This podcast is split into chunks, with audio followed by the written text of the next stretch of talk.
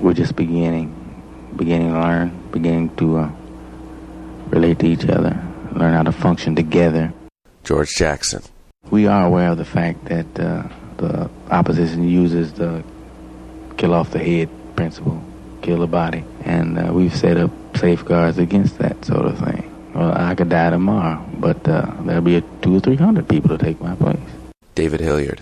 George is certainly a very dangerous man and was um, targeted for silencing because George is beginning to um, remold and to create this new man that goes into prison as a criminal, as, but now coming out uh, as a, uh, a revolutionary activist.